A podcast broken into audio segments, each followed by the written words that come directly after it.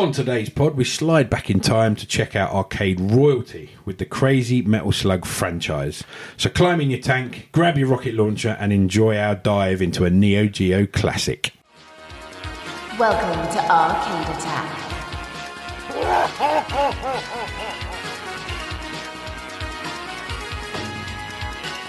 A retro gaming podcast for up to four players. Sonic Boom!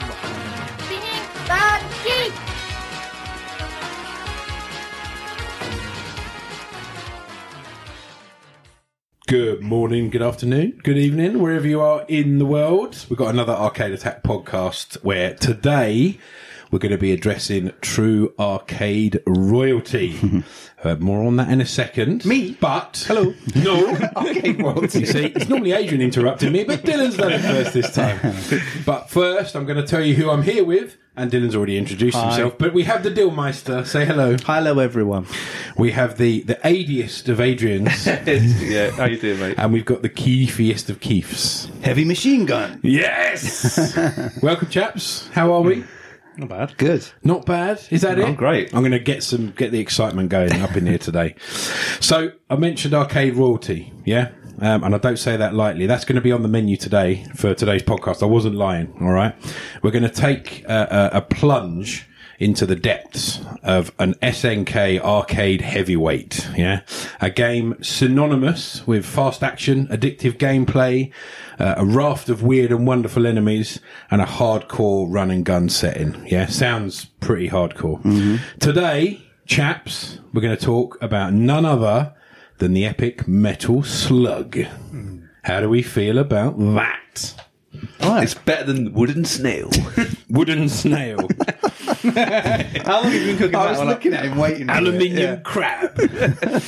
so, fellas, regale me with your extensive Metal Slug experience. This is where they all smile very nervously.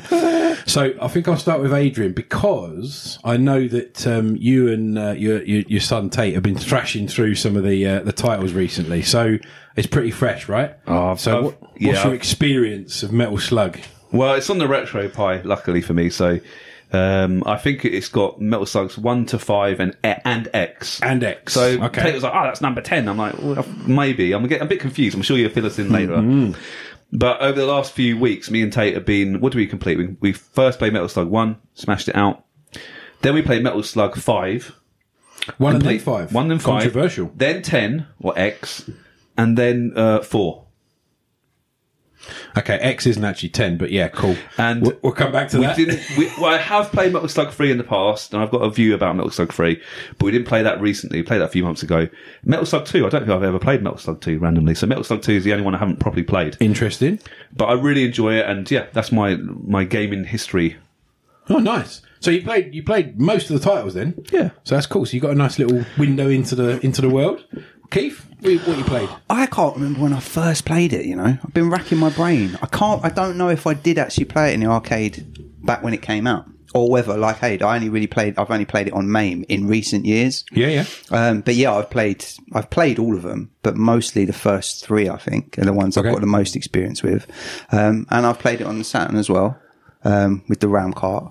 It's not quite as good as the arcade version, but still pretty Is awesome. anything as good as the arcade no, version? no. Um, but yeah, great games. Love them. Um, and it is one. Yeah, I go uh, when I'm looking down the old MAME list. If I can't find anything to play, Metal Slug. You always go back to it, don't you? yeah. Excellent. Ki- uh, Dylan, Dylanmeister.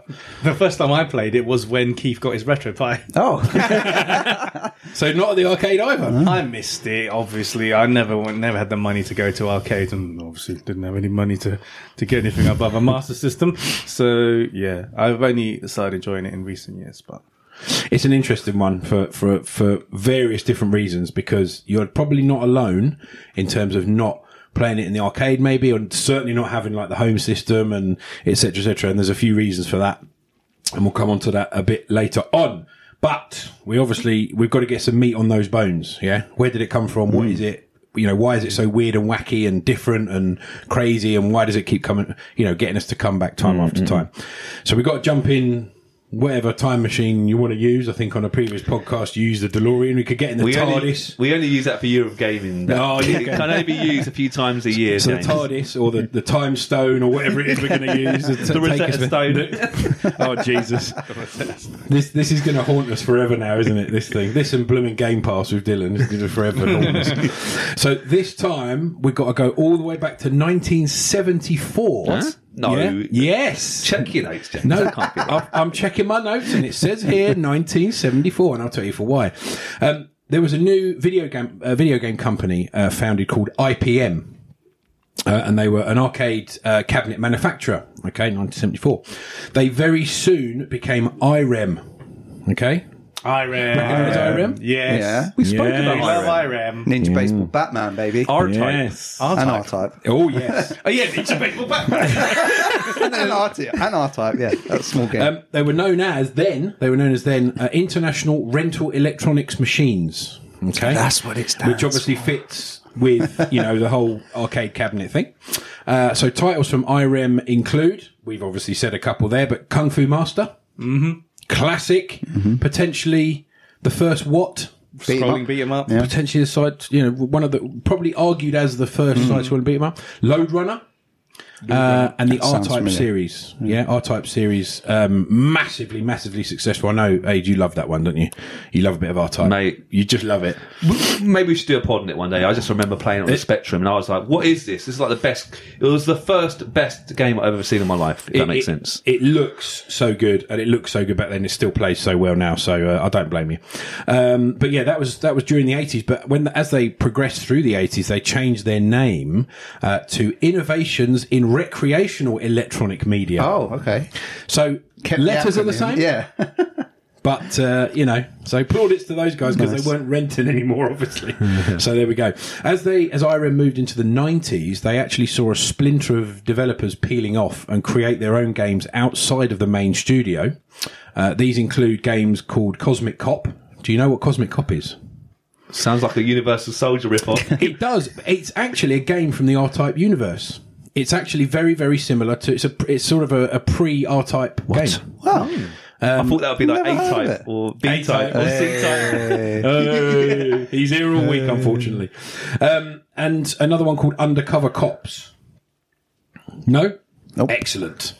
Meanwhile, uh, IREM, moving through the early 90s, was facing some serious financial issues. They had some uh, problems at the top. They didn't have enough money to make games, um, but they had to still obviously push them out to save face. So, after releasing a game uh, in 1991 called Gun Force, no. And I'll come on to that. Gun Force is very important. Um, the future was, was obviously very uncertain. Ironically, Gun Force paved the way in a strange sense for what followed because it's a run and gun side scrolling shooter uh, with hand drawn sprites, uh, backdrops, much like the Metal Slugs we know and love. Yeah, so we'll find out a bit more about that in a minute because that's actually a really important point. So back to the devs that had been working on the side projects, they kind of realised at this point that they were onto something. Yeah, because they were making a, a success of this. Couple this with the fact that they become pretty frustrated because IREM were moving at a really slow pace. They weren't releasing stuff as quickly as they should, and they weren't developing things as fast as they should. I remember when they were much quicker. Hey, he is again. He's here for the dad jokes. so they actually they put their foot down and they went they went stuff this. We're going to go make our own company. So they did. They formed their own company. Anyone want to hazard a guess as to what this company was called? SNK? No, Oh, no. This is where it gets interesting. okay. Company was called Nazca. No. Sounds like a racing car competition. Nazca. It is Nazca indeed, um, and they uh, they decided they would create and develop games for the Neo Geo MVS arcade system. And their very first title was, and you guys have a review of this. What? We have a review of this. I say. I I've should say. done it. Haven't I? Have I done it? What is it? What Neo I Geo don't games? know. Neo Turf Masters. Oh, what a game. Ah, there you go. Oh, that's Dean a loves great it. game. Dino loves it. is it. great games. Great golf games. It's our, one of our first YouTube reviews. So Yes. feel free to check our YouTube channel out. and that was um, that was essentially uh, Nazca, th- th- this kind of sp- splinter of, of developers that had kind of moved away from IREM and and formed their own new company uh, in 1994. So yeah, and they decided um, enough was enough. They were going to start creating their own games, and um, yeah, by all accounts, I'm pretty sure Neo Turf Masters was a was a you know quite a good game. So, not played it myself, but I've, I hear there's a lot of love for it. So, 1994 was actually a crucial year um, in regards to what happened next. Not only did IREM officially close down, okay, because they just didn't have the gumption to carry on. But the newly formed Nazca um, essentially ploughed on with a new production list um, and created the sequel to Gunforce, which had a really imaginative title. It was called. Gunforce 2. It was called Gunforce 2, yes. Absolutely right. Um, now, have any of you guys seen, played, heard of Gunforce 2? Was No. it released on the Amiga? Am I talking rubbish? No, it wasn't. I'm talking rubbish. Um, this is where we can, you know, really look at how Metal Slug kind of came about, as it's a direct result of the Gunforce games that it was born. Oh, yeah. okay. Um, and it's interesting because if, if you know, we we know the Metal Slug graphics, the gameplay, it's all hard hitting, it's it's funny, it's all this sort of thing, which we'll come on to in a bit.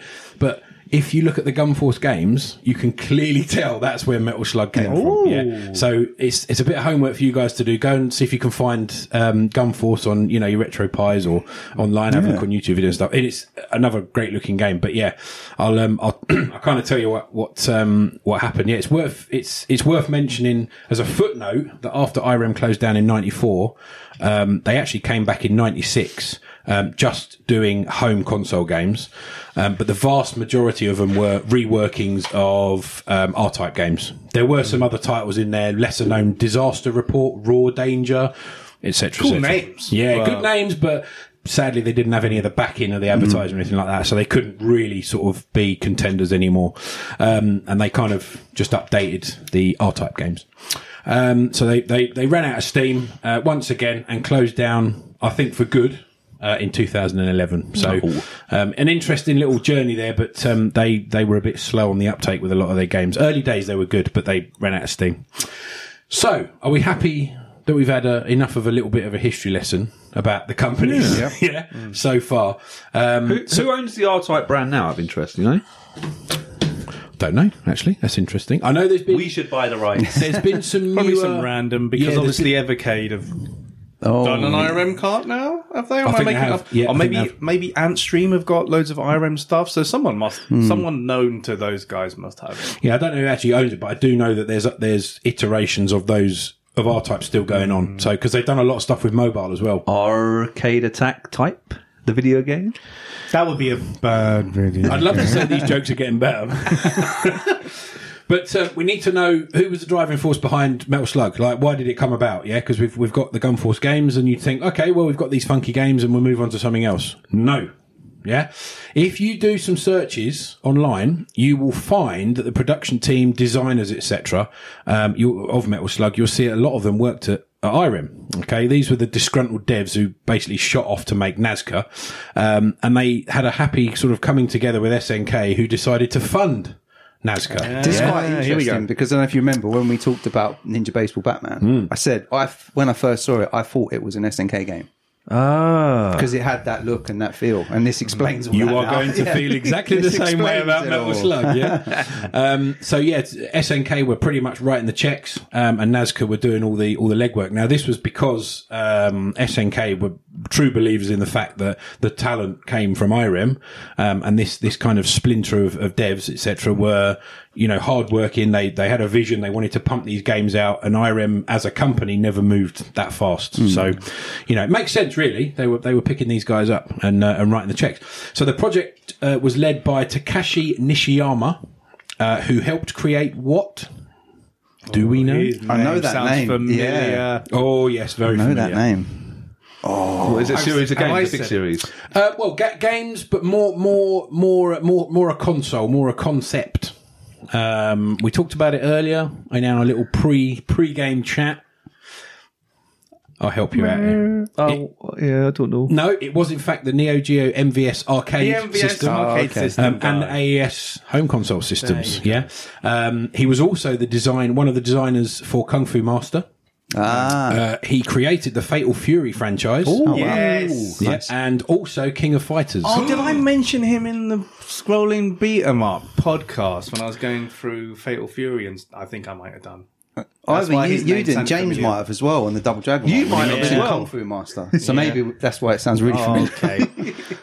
There we go. That's, that's legend. ringing bells. It's ringing bells. And he also worked on taking it back a little bit. He worked on um, IREM's 1982 release Moon Patrol, which was one of the first games with parallax scrolling. Ooh, so parallax. he's I love, oh, I love Shadow of the I love a big Again, being a Master System boy, didn't see much parallax No. in the early 90s. when so when I finally saw some, I was like, hello. Shadow of the Beast, baby, isn't it? Shadow of the Beast, By the time I saw Parallax, I was already a man. during the war. um, so some say he was uh, fairly qualified to deliver a market-busting heavy impact shooter to the masses, right? Yeah. So he had some credentials. Yeah, he had some credentials. This that, it, this guy was huge. Yeah. So the truth, the truth is that the development of Metal Slug um, began kind of indirectly during the creation and release of Gunforce and Gunforce Two, which was ninety-one to ninety-four. Okay. Um, both games used a 2D style uh, scrolling shooting framework as a base, and they looked to kind of rival the likes of the Contra franchise. Okay, in terms of being super fast, uh, you know, fast paced action, difficulty level as well. Yeah, Yeah. p- pretty difficult as well. Um, both games uh, were developed and released by IREM on arcade cabinets using their own IREM M92 system. Okay, so this was pre Neo Geo. Okay, um, so the development of Gunforce 2, h- however, was um, pretty shocking, and it was pretty troubled. And they had um, there were several departments saying they didn't have the time to finish certain graphics or sounds. And apparently, it's recorded as being said that the lead designers were really bad at their job, and that's in that's actually quoted. I don't know where that quote comes from, but apparently, there's several people that basically were moaning that these guys were just useless. Yeah, um, it didn't play as well as in, intended initially, and it suffered a bit of a clunky and a relatively low key release. Um, the biggest criticisms were poor AI and not very good sound. Okay, Have you, have you played them, James? You? I've I've had a I had a brief go on Gunforce two, um, but it was only on like a PC emulator. It, it was only a very basic, but it it does it looks and kind of feels like Metal Slug, um, but it's like a shell of it's like a shadow. it's of. a bit of a sluggish version. Oh yeah, very sluggish. I haven't employed you, have I, to do these blooming dad jokes on this pod? But there we go. Um, so yeah, it, that's probably why you haven't heard of it because it had a it had a bit of a um, pasty release. Um, it, it wasn't that well known, and um, it it's it was clunky to say the best. Yeah. So for all of their issues, though, the Gunforce games featured elements we know: um, timed levels, streams of various enemies, soldiers, mechanized creatures, um, and obviously collecting power ups, drive vehicles. And then defeating bosses at the end of each level. All right. So the basic premise was, was the same as, as we, you know, we know and love. Um, and bosses would usually be, you know, these massive mechanical beasts or machines which would have weak spots, etc., etc. Yeah. Lots and lots of games, you know, use, use that kind of mechanic. In regards to the look of the Gunforce games, um, very quirky, and they had sort of hand drawn backdrops and sprites along with some like ridiculous explosion detail and stuff like that. But that's why we love it. Um, but the next move after IREM had closed um, was for Nazca to release a new and original. Now, I use the term original very loosely because, as you know, what I'm about to say is, of course, Metal Slug is supposed to be the original game, but it borrowed an absolute shed load of stuff from the Gunforce game.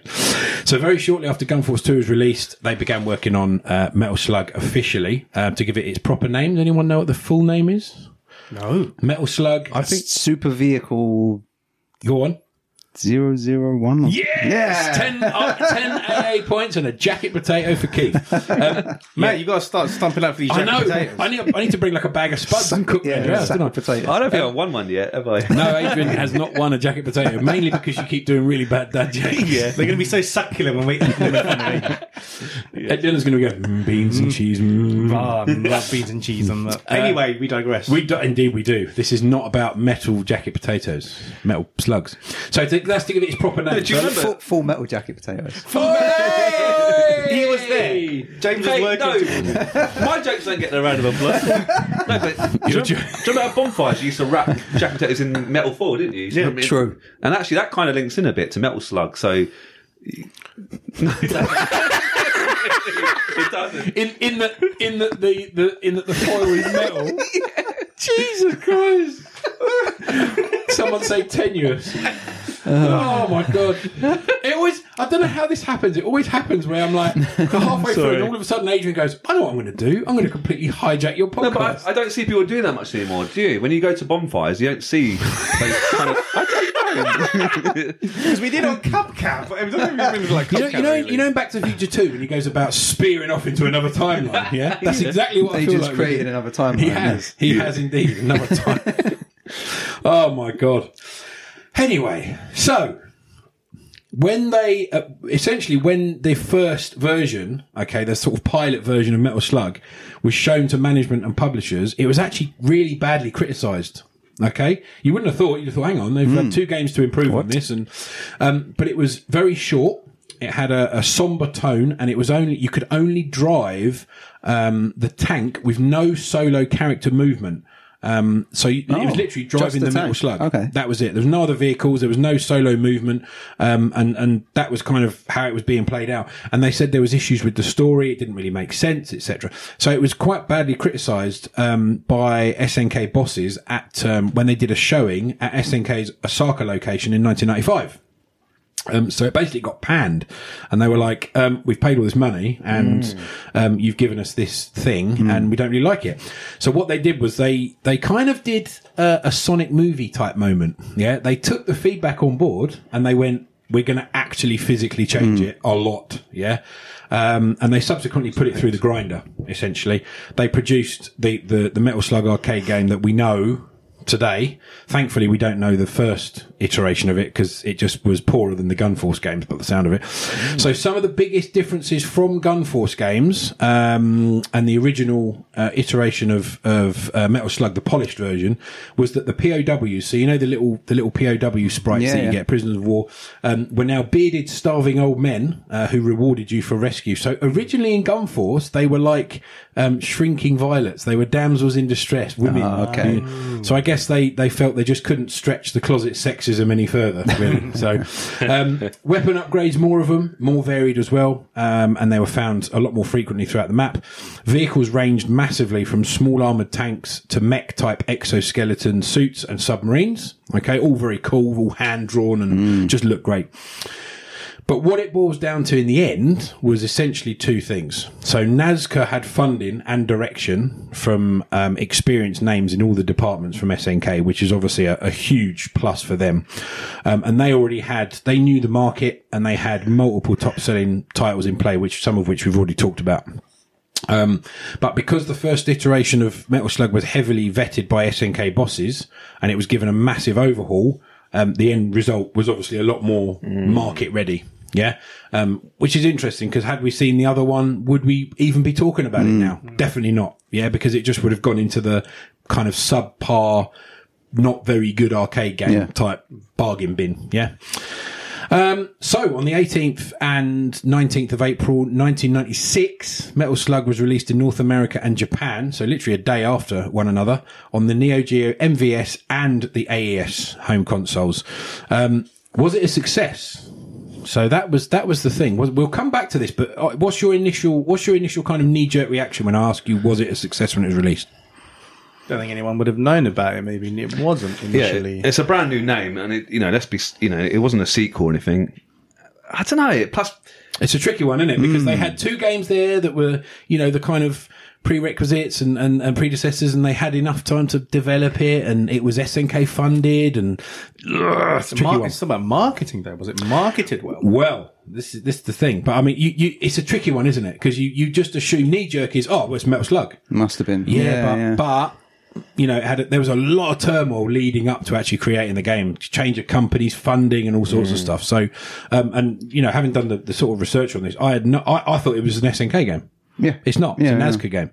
It's actually because SNK and Nazca were two separate, Separate entities. companies, Yeah. Um, and I'm pretty sure everybody, or not everybody, but I, I would imagine a, a majority of people listening would think it's Yeah. SNK because they plastered their name all over the cabinets. You know. well, so there we go. Um, so a bit of a roller coaster of production, and maybe not as. Not as an organic creation as maybe we first thought, yeah, because it was a love child of the two Gunforce games.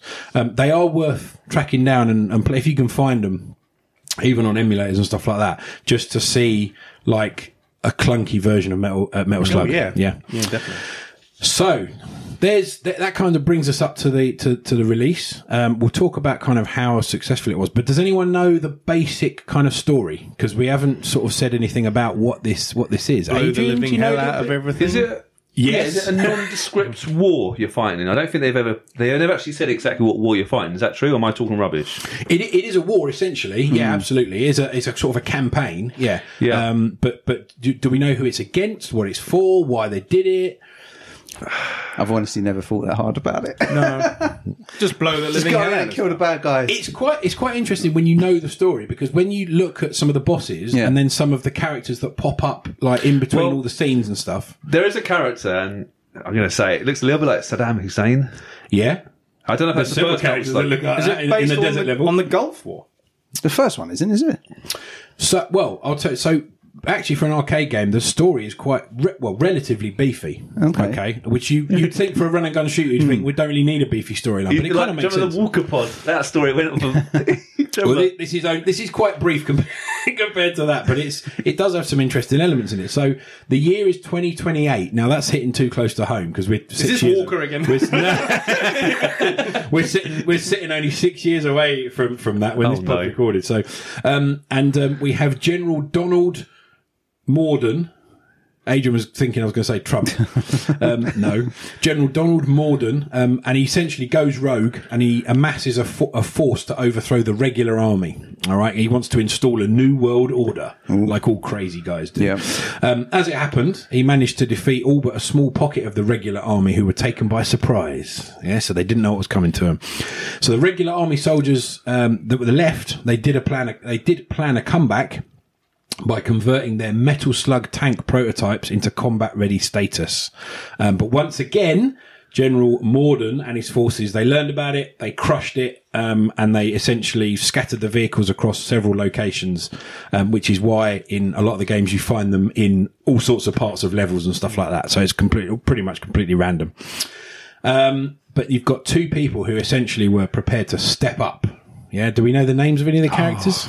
I've just been playing it so recently, I always forget the names. So, First Lieutenant Marco Rossi. Marco? Marco Rossi. Marco Rossi. and Second Lieutenant Tarma Roving of the Peregrine Falcons Special Ops Unit. So they take action. They basically rally up a load of um, regular army troops and they say, right, let's go. We're going to, we're to do some commando tactics and guerrilla tactics. Um, and they take on the, um, the rebellion and neutralize its, or, or, or sought to, to neutralize the leader, General Morden. The secondary objective is to basically make sure they collect the metal slug tanks and the vehicles, yeah? Because they don't want them destroyed. But they will destroy them if they can't get them back because they don't want the enemy using them, obviously, yeah? So that's where all the chaos comes from in the game. okay. So after various campaigns, the regular army defeats the rebellion so deep and and captures Morden, where he is jailed in a maximum security prison. Uh, Marco and Tarma are heroes, of course. Although, do we think that's the last we see of General Morden? No. He comes Or the back rebellion? often. Hmm. Of course, it's not. We know that because there's been multiple sequels. Um, so we've already thrashed through a stack of the gameplay elements when we looked at uh, development. So this section we're going to open it up a little bit, yeah, because I know everyone's played it, yeah, and everyone's probably got different views on it, and they've played different levels, different parts, different all this sort of thing, yeah. So we know it's a 2D platform run and gun shooter where you need to defeat a constant stream of enemies um, and bosses. Okay, you use power ups, weapon upgrades, vehicles, etc. So there are so many enjoyable, fun, and crazy elements of the game. I wanted to kind of reminisce with you guys about like the best parts of it. Yeah, because we've we've not really talked about that just yet. So we'll have a look at the sequels to the first game um, that it spawned in a little while. Um, but there's two sort of parts that I wanted to share, and then I'll kind of throw it open to you guys. But that, that I absolutely love about it. So the the one that springs to mind um, is one of the bosses, and you've probably seen this, Adrian, because you played number three, right? It's it's this giant like mutated rocket launcher hermit crab. Yeah. yeah. I don't know Yeah. what they were smoking, right? When they thought this thing up. This this is Yeah. it looks horrendous. You literally running along this little pier, right? And you've got these POWs going, "Thank you," and they just get swallowed up by this thing. And it's this it's like this giant hermit crab with this ar- array of rocket launchers on his back. Brilliant. I mean, what? You I, know, I love it. Uh, the bosses are great, aren't they? In all, all the games. I know. I mean, that, that one in particular sticks in mind, but that just kind of like sets the tone because that's like the first boss. In number three, and it's it's just mental. I mean, you you you basically go, "What the hell is that?" and then you just start laughing, you know, because it's just it's just a comedy moment, and then you start smashing buttons to try and shoot it. um, the second one that gets me every time is the rate of fire on some of the guns. Yeah, like when you get the heavy machine gun, it's so over the top. Amazing. Love it. Um, and it's and the, the the voice machine, Machine gun. gun. Yeah. Um, but both of those, just like I, I, I never get tired of that sort of stuff, and it's just some of it is just madly over the top. But what, what are some of the things? I know, Adrian, you were mentioning about some of the characters, some of the enemies. Like, what is it for you? I love the kind of sense of humour in it as Yeah. well. It doesn't so take itself too seriously. I love the animation of the characters. Even you shoot It's them, beautiful. It's yeah. and it's not loads of blood, is there? It's actually the blood's not really. It's more water, isn't it? It's like Which is it's not overly gory. I don't think in a weird no, way. it's not too gory. I don't think. It's just little touches like if you shoot a tank on top of a cliff. And I'm getting merged into other metal Yeah. slugs now. Apologies, but No, it's all little right. things like s- tanks falling down on top of you, Yeah. and turn into a zombie. And when you're like sick and You vomit the blood everywhere. it's absolutely incredible. Yeah, and the yeah, way yeah. you just walk as a zombie, it's just so good. Yeah, it it, it, it, ju- it just looks so appealing, doesn't it, when you're controlling it's, something? it's the detail. Like even in the early levels of the first game, the bits where you're kind of going along the bridges, like the arch bridges, and then you've got the boats that are sinking, and Oh. it just did detail in the explosions. Considering it is just pixel art, it Hmm. looks so real. It's fantastic. And you've mentioned about the vomiting zombie. I can't remember which one is it. Which uh, one is it where you get fat Oh yeah. ah, okay, I, ca- I can't answer that. Okay. It's from number two. from number two? And he's got his belly sticking I have out. played two. I have played two a bit. It's Actually, just yeah. it is just the humour, and it's just so appealing, and I f Yeah. that's one of the reasons I always come back to it as well. Yeah. you know, games aren't all about graphics, but it's a big part of it. Oh. It's just a Pixel stunning perfect. game. They're, It's a they're so stunning game. they're so they're so different as Yeah. well. Do you know what I mean? There's I, I can't think of much like that looks as cool and as kind Yeah. of comical as uh, not comical, but do you know what I mean? Like as as as appealing as Yeah. that. It's just yeah. Dill. Yeah.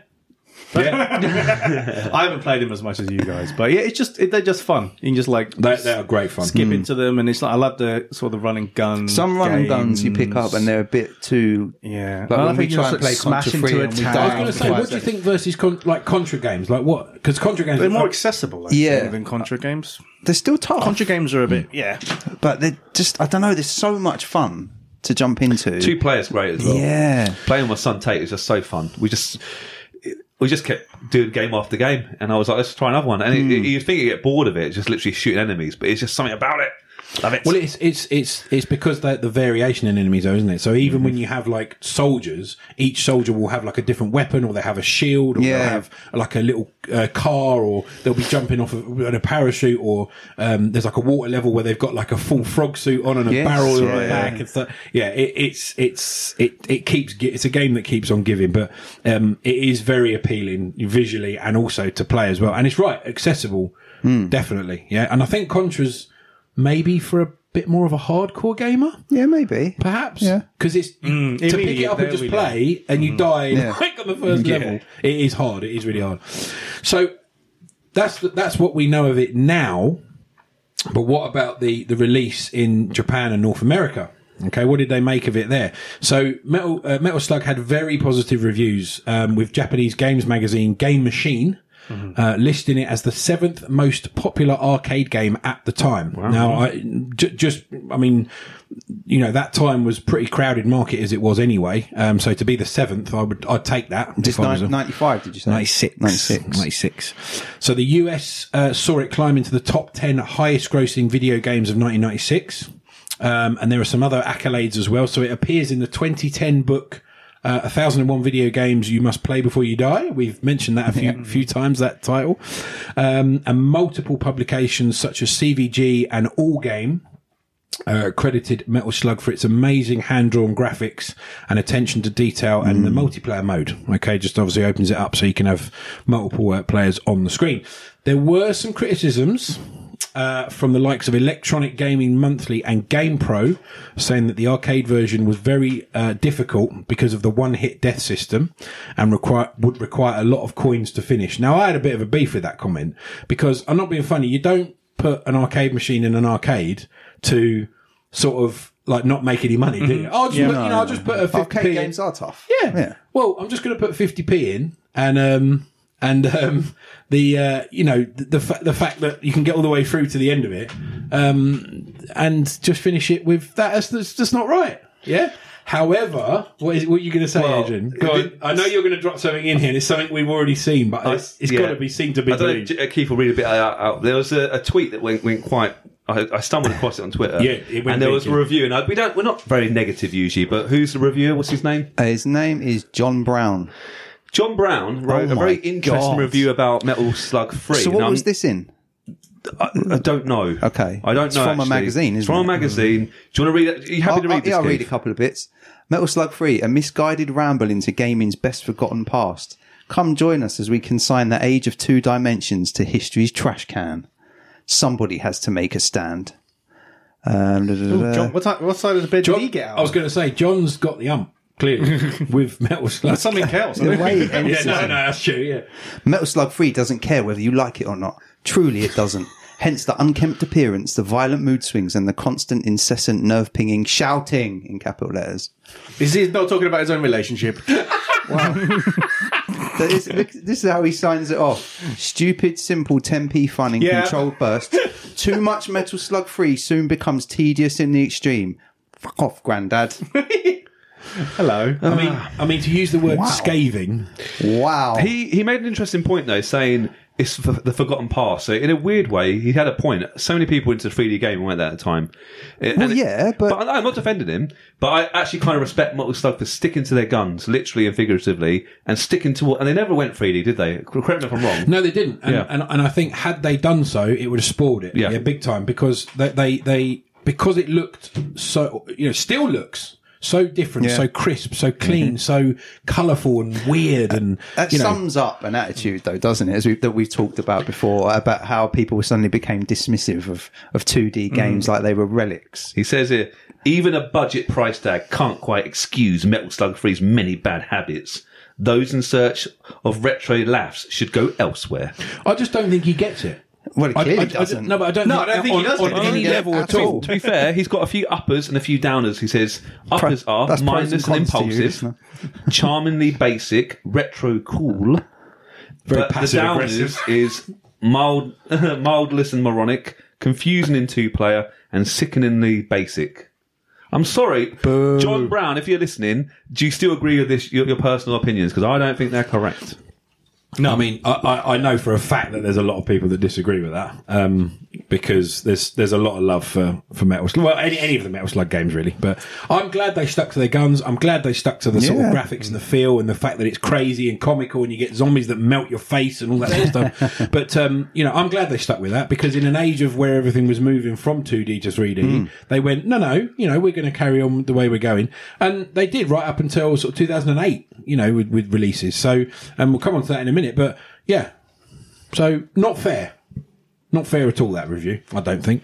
But anyway, does Um, anyone agree Next with week's it? podcast, a retro gaming interview with gaming legend, John Brown. journalist John Brown. Well, is, is there anyone that agrees with it? That's what I would ask. I'd love to know if anyone agrees with it. Everyone's entitled to an opinion. I mean, if outside, it's hit us wrong. up. Talk to us on the socials. Um, so yeah, we, we go back to, to, to talking about you know the criticism of of um, Metal Slug being difficult. Well, it needs to be a challenge, right? You don't just It's put it in an arcade arcade. game. Exactly. You don't. You know, you, you want this thing to make some money. Um, and you know, and, and also when a player has completed the game, that the replay value is limited, and I've put debatable because we've already said that the game is very playable, very replayable, um, and in some of the sequels of the game, um, you can choose different paths.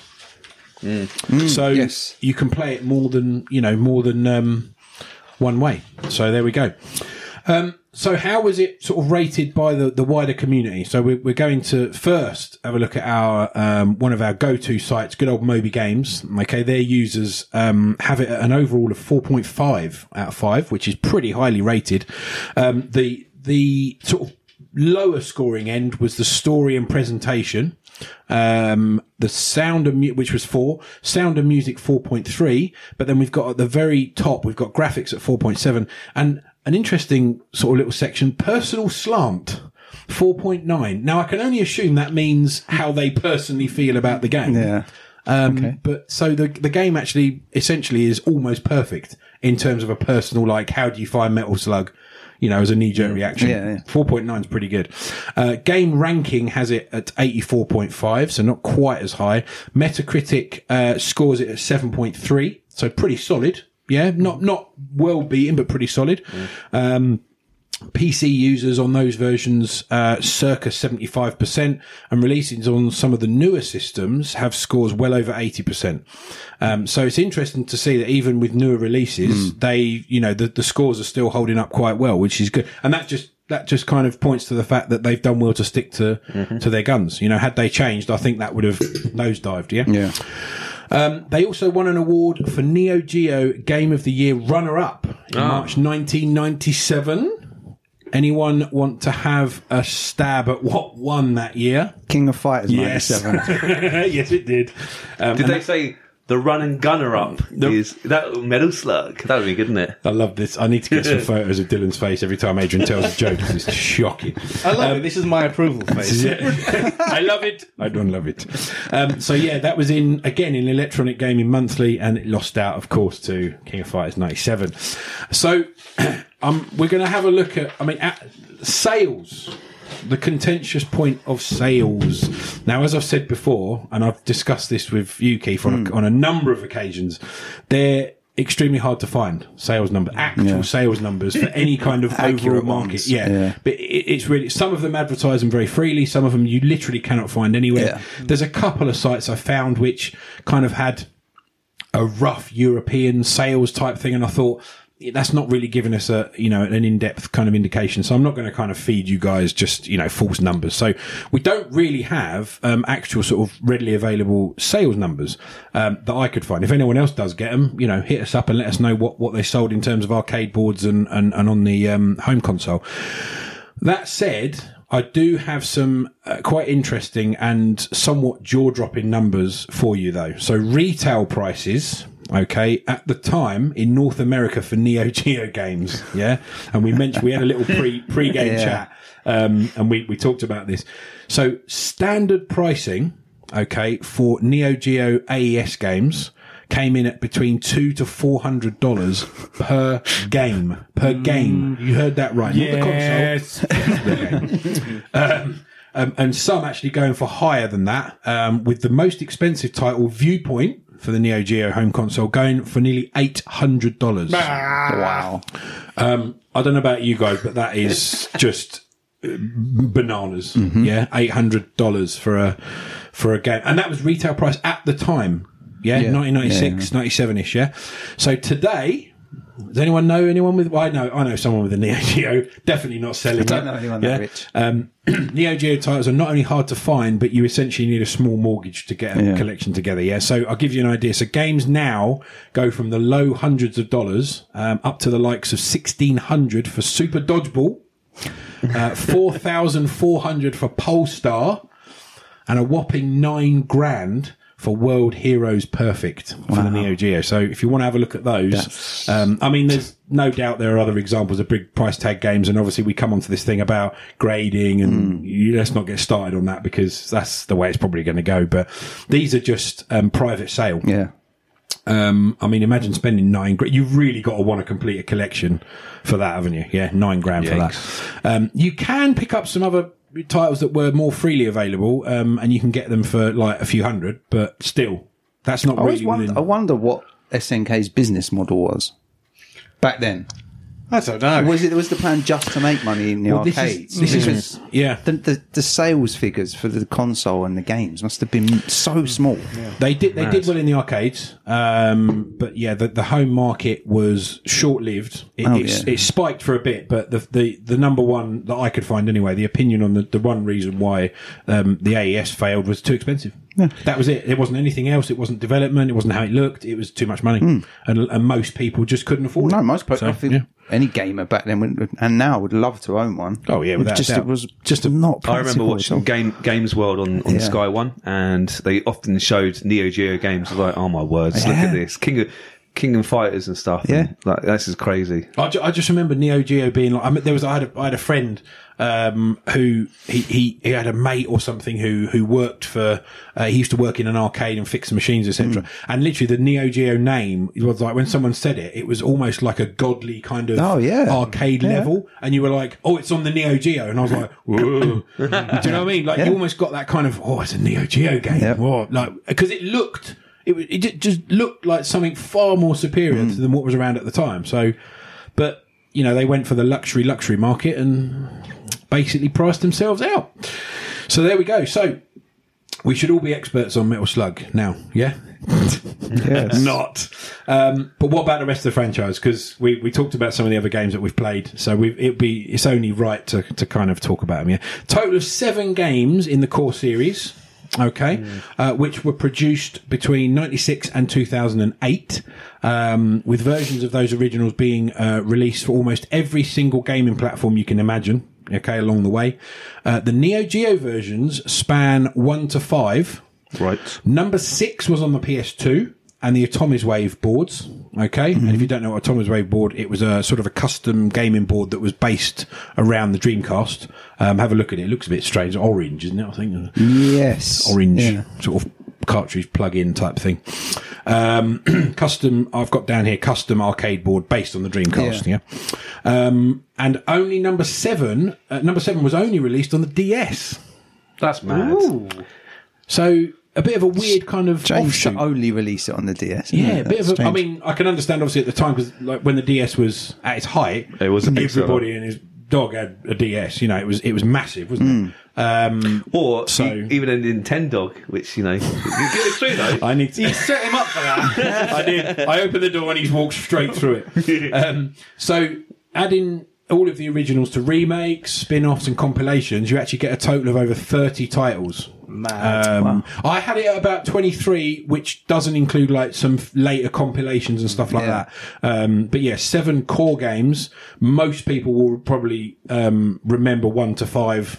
Can you explain Metal Slug 10 then to us, to us noobs who don't Yeah, understand there it? isn't a metal slug. it's an X, yeah, uh, which was PS1, and there was an XX as well, I think. Right. Um, so, but you- with with that, there's a lot of like reworking and um, compilation type stuff. So you'll see a lot of crossover and things like that, like you have done with things like Mega Man series and all, all that other type stuff. Yeah.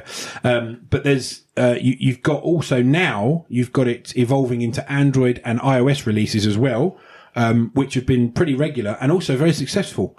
Um, there's a couple of Metal Slug games uh, on the Play Store, and they're sort of 30 million, 40 million plus downloads. Wow. Um, they've got a tower defense game. There's an original like Metal uh, Slug 3, you know, standard arcade game. Um, and there's a, Dylan will like this one. There's a Metal Gear Tactics. oh yeah, I got your tactics, mate. Got to Your some tactics. tactics. Um, so each of the original iterations of uh, Metal Slug feature, as we've already said, eye-popping graphics, crazy weapons, um, and enemies, but they do differ on several fronts. So this is, I, I know you spoke about fat mode, Keith, so we'll talk about that. But Metal Slug 3, for example, is considered by many uh, as the best game. In the series, um, due to its increased difficulty, large array of weapons, um, and even more kind of irreverent style of comedy, and so it does go Yeah. completely bat poo crazy. Um, but some other additions. So Fat Mode came in uh, Metal Slug 2. Ah, right. Um, so you run across, like when you shoot multiple enemies and things like that, if you shoot a lot very quickly with a high powered weapon, like an enemy chaser, for example, which is a rocket that just locks onto your Yeah. enemies, which is just ridiculously over. The These rockets are about like 10 feet long, aren't they? Um, and you shoot them out of a gun, which is about three feet long. Yes. Yeah, this is great.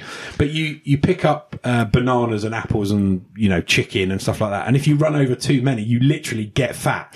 You literally just turn So into this enormous waddling kind of blob. Um, and that's it. And after about, it's probably about a minute or so, I think, if you don't eat any Yeah. more food.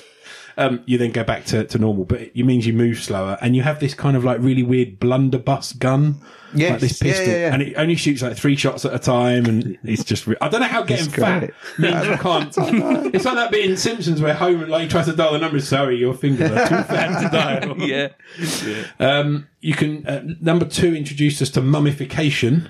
Oh, So if you get hit by a wandering mummy or a potion vial, you change into a sluggish, moaning mummy that is funny. capable of only using a pistol until you find an antidote.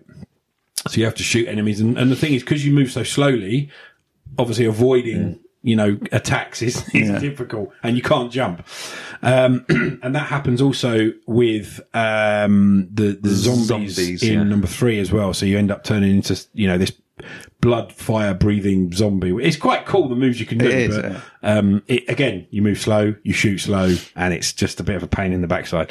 Um, Metal Slug 2 introduces us to the SV Camel.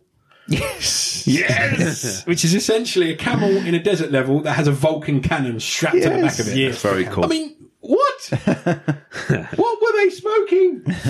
um, Metal Slug 3 introduced branching routes. Okay, so the ability to choose a route to journey on, which was obviously a really new um, feature.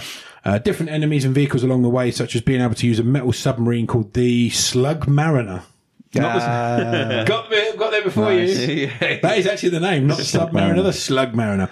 Um, in a water level that we hadn't seen before, other transformations, zombie, and a snowman. Yeah, that's right. Yeah. well, yeah. Um, later games also had features that they introduced, like twin submachine gun wielding, monkey transformation. Yes. Um, and in number three, you can also get a monkey sidekick as well. Oh, I wonder. I wonder what that's a, a nod to, perhaps. Where did they borrow that from? You can get a little monkey sidekick. Uh, Aladdin. Surely. We're not thinking Donkey Kong here? Oh, right. Yeah. Hello. um, yeah, and and uh, you can also in some of the later games choose. You can have two weapon upgrades at once and choose between them. Yeah, which is quite cool. M- The most current iterations of the game can be found uh, on mobile. Metal Slug Defense uh, and a reworked version of Metal Slug Three, which actually is pretty good. I thought that because they reworked it, they might have kind of tried to make it a bit too up to. They've kept everything pretty much original, Okay. just kind of taken out bugs, and it's really good to play. To be fair, um, most of the classic library is actually available on consoles and PC. So if you haven't, you know, if you haven't had a go, definitely, definitely Mm. get have a go because I think like the original game is like a few quid um, on any Yeah, of the it's pretty stores accessible now, like isn't it? So- Yeah, um, it's also part of a number of collections as well. So you might find if you've got like a classics collection, um, or you've Yeah, got like an Evercade, or you've got yeah. a handheld, have a look because it's probably on there because. You, Age, you said you played it on the on the RetroPie, yeah. Which I got unlimited credits, so that's why I like it. That's how you, that's how you completed it. Yeah, basically. there's, there's some yeah. bosses where you have to. I died about four or five, maybe ten times on, on a particular boss. I'm like, how much money would that cost me in the arcade? It, it's well, some of the some of the levels, some of the levels are actually really hard. There's hmm. parts of the levels where there's just bullets flying everywhere. Hmm. I mean, and that's the that's one of the things I was I was going to mention, which we didn't talk about. You like in a lot of those kind of classic arcade games, if you run into an enemy, you die. Yeah, in hmm. Metal Slug, you don't. So you can actually like walk into a soldier. It doesn't kill you to No. walk into them. And if you get really close, you bring out You your get a knife. Exactly. Yeah. You have a knife. You have a, a combat knife situation where you can actually. Um, you can do that to bosses as well if you get close enough, if you can. But um, yeah, you don't like like on a lot of two D platformers. Every time you hit an enemy, boop, done, finished. Obviously Mario, I'm thinking there, but another a load of other games as well. But um, so 2001, we're going to pop back to SNK went bankrupt. Actually, the end of Metal Slug. yeah, that was was that yeah the yeah, old that was the end of that era. Um, The old only, SNK, yeah. only four years after they released um, Metal Slug, um, they moved uh, moved into a new company called Playmore, Playmore. Yeah, Oh, yeah. uh, which would shortly after become SNK, SNK Playmore. they really do sit down. I hope they're not paying anyone to come up with these, uh, these names, but they took the reins of uh, producing uh, later Metal Slug titles along with a company called the Noise Factory. Um, and in 2016, Playmore was actually dropped and they went back to being SNK. So they are now SNK, but you will find, I mean, I've seen SNK Playmore thinking about it now. Yeah. If you look at, um, if you play classic games and things, certainly the last 20 years, Playmore's everywhere. Play, there's so many places where I see Playmore and I was like, oh yeah. So the bottom line here is essentially if you haven't got round to playing any of the Metal Slug games, you get it on the list. Yeah, Would you yeah, agree? Yeah, yeah, Yeah, definitely. Um, even if they're not really your kind of thing, even if 2D sort of platformers aren't your thing, it's not a classic, not what you consider a typical 2D um, platformer. Um, but there's literally something for everyone in there. They are funny. They are weird. Don't try and question what's in the games too much. Just literally play it. Um, but yeah, I, I, I, I like the games. I actually played three and completed it at an ungodly hour last night, which I shouldn't have done because that means I'm tired this morning, but it was good. So What's your favourite vehicle in the game? Because there's quite a few, isn't there? I think it's, it's got to be the sub. yeah. The sub is hilarious because you just like or the camel. I don't know. The sub's just it's just so like this little tin yellow thing that's like how's that protecting you against anything? Like I quite like the, the jet fighter. Actually, I mean that works, works Oh, really jet- well. The jet. I really used the helicopter instead though. Oh, I didn't go okay. the jet fighter. Yeah, yeah. They are, and, and that's the that's the like the flying level where you get like um guys parachuting. So and good. try- yeah, it's so, So good. It's so good because number three is almost all about aliens, isn't it? As well. Yeah. Yeah. Three's my favourite. If I, I don't know if you can ask that question, but three, three's my favourite. It's just I love the goofiness of it all. Yeah, they, as I say, the, the, the general kind of community feeling is that three one. plays the best. One is obviously a lot of people hold one in very high regard because it is the first Metal Slug Yeah. game, and I'd imagine like it, just just purely for like nostalgia and history, I'd imagine there are people that like the Gunforce games as well. I would have thought. Mm-hmm. Yeah, they, uh, just purely not necessarily because how they play. I think the first one plays better than the second one, mm. but it still has the hand drawn, you know, mm-hmm. backdrops, the sprites, all Yeah. the weapons and stuff. So there's definitely if if you're a Metal Slug fan, you might like the Gunforce games just purely mm. because of the nostalgia. So a little bit of trivia before we move on to our classic back of the box. Mm. Yeah, we love a bit of the back of the box. So a bit of trivia. So the Metal Slug tank design. Um, anyone watch any anime at all? No, Not really. Okay, so the Metal Slug tank design, here's a bit of trivia for you then, has a striking resemblance to the tank in the anime Dominion Tank Police. So I haven't actually Googled this yet, so Keith, if you want. So, Dominion Tank Police, apparently the tank has a striking, because it's not a regular kind of tank, it's like really dumpy, it's got spiky tracks on it, it's very rickety and all this sort of thing. Um, but yeah, I don't know. I've, I've not seen, I've, I think I've, rings a bell, but there It must looks- be anime It characters. looks a little bit like follows. Advance Wars as well. That the, the so that's a really good game. Uh, the, the, the kind of Ah, tanks yes. are similar. Yes, oh yeah, it it does. does. That, that is a Metal Slug. No. So, defeating the alien in Metal Slug 3 without taking any damage, or if you kill him with only grenades, you get rewarded with a little tiny UFO at the top of the screen. Little Easter egg Didn't achieve that. No, no, definitely not. That's, that's your, without taking damage. uh, the end of Metal Slug 2 is actually a nod to the film Independence Day, um, where a character flies his aircraft into the mothership core. I saw that. I saw that. and anyone knows um, what is it? Uh, Randy Quaid, isn't it? That flies in. The, Yeah, in yeah, the- yeah. Mr. President, and he just Yeah. Yeah, he done more than Will Smith in that love film, that. didn't he? Let's be honest. uh, yeah, a lot more. Um, so yeah, there's a few there's a few bits and pieces for you, and then of course, back of the box, back of the box. Back of the box. What year was it released in? Ninety six. Yes, well done. What was the predecessors to the game? Gun Force. And Gun Gun Force Force two. yeah, they've been listening. This is amazing. So, Metal Slug is the original entry in one of the most famous action game series ever released. It was originally released by SNK in 1996. Players control Marco and Tarma, who belong to the Special Forces team known as the Peregrine Falcon Squad. They fight to de- defeat General Donald Morden. Not General Donald Trump, uh, in an effort to take back their stolen weapon known as the Metal Slug. Players can utilize various weapons and vehicles such as the Metal Slug to sway the fight in their favor. Yeah? Yeah, that sums it up it. pretty well. Yeah, it's tough. It's I like it. Keith's got a nice. Is it well, still say- back in the box? no, no, no, it's not. No, that's it. the other way. Keith, like, Can you read the back well, of that actually, box? actually, it's fun because because we have here actually a, a Saturn um, sort of Repro. Oh no, Keith. pro type. It's a backup to the official copy I own at home. Yes, And, um, of course. The yeah. official copy. Get back on the RetroPie. and uh, yeah, and as um, the tank definitely. I think I think just ripped that image off from what we just saw that anime, the, the Dominion tank police. It just looks the same. Um, but yeah, I can't read the back because, as you'd guess, it's in Japanese. so I definitely can't read that. We'll have to learn it for next time. Um, so that's kind of the the overview of, of Metal Slug. And, and actually, the thing I was most surprised about, I thought it was just a, a kind of an original game, dreamt up, released, you know, very straightforward into Yeah, yeah. arcades, and it just wasn't. There was so many problems. There was like companies changing hands left, right, and centre. You know, and and actually, in the end, the, the fact that we had a an arcade giant who basically took over and went, "Here's a load of money, don't mess up." You know, I think you're talented because you made these other games.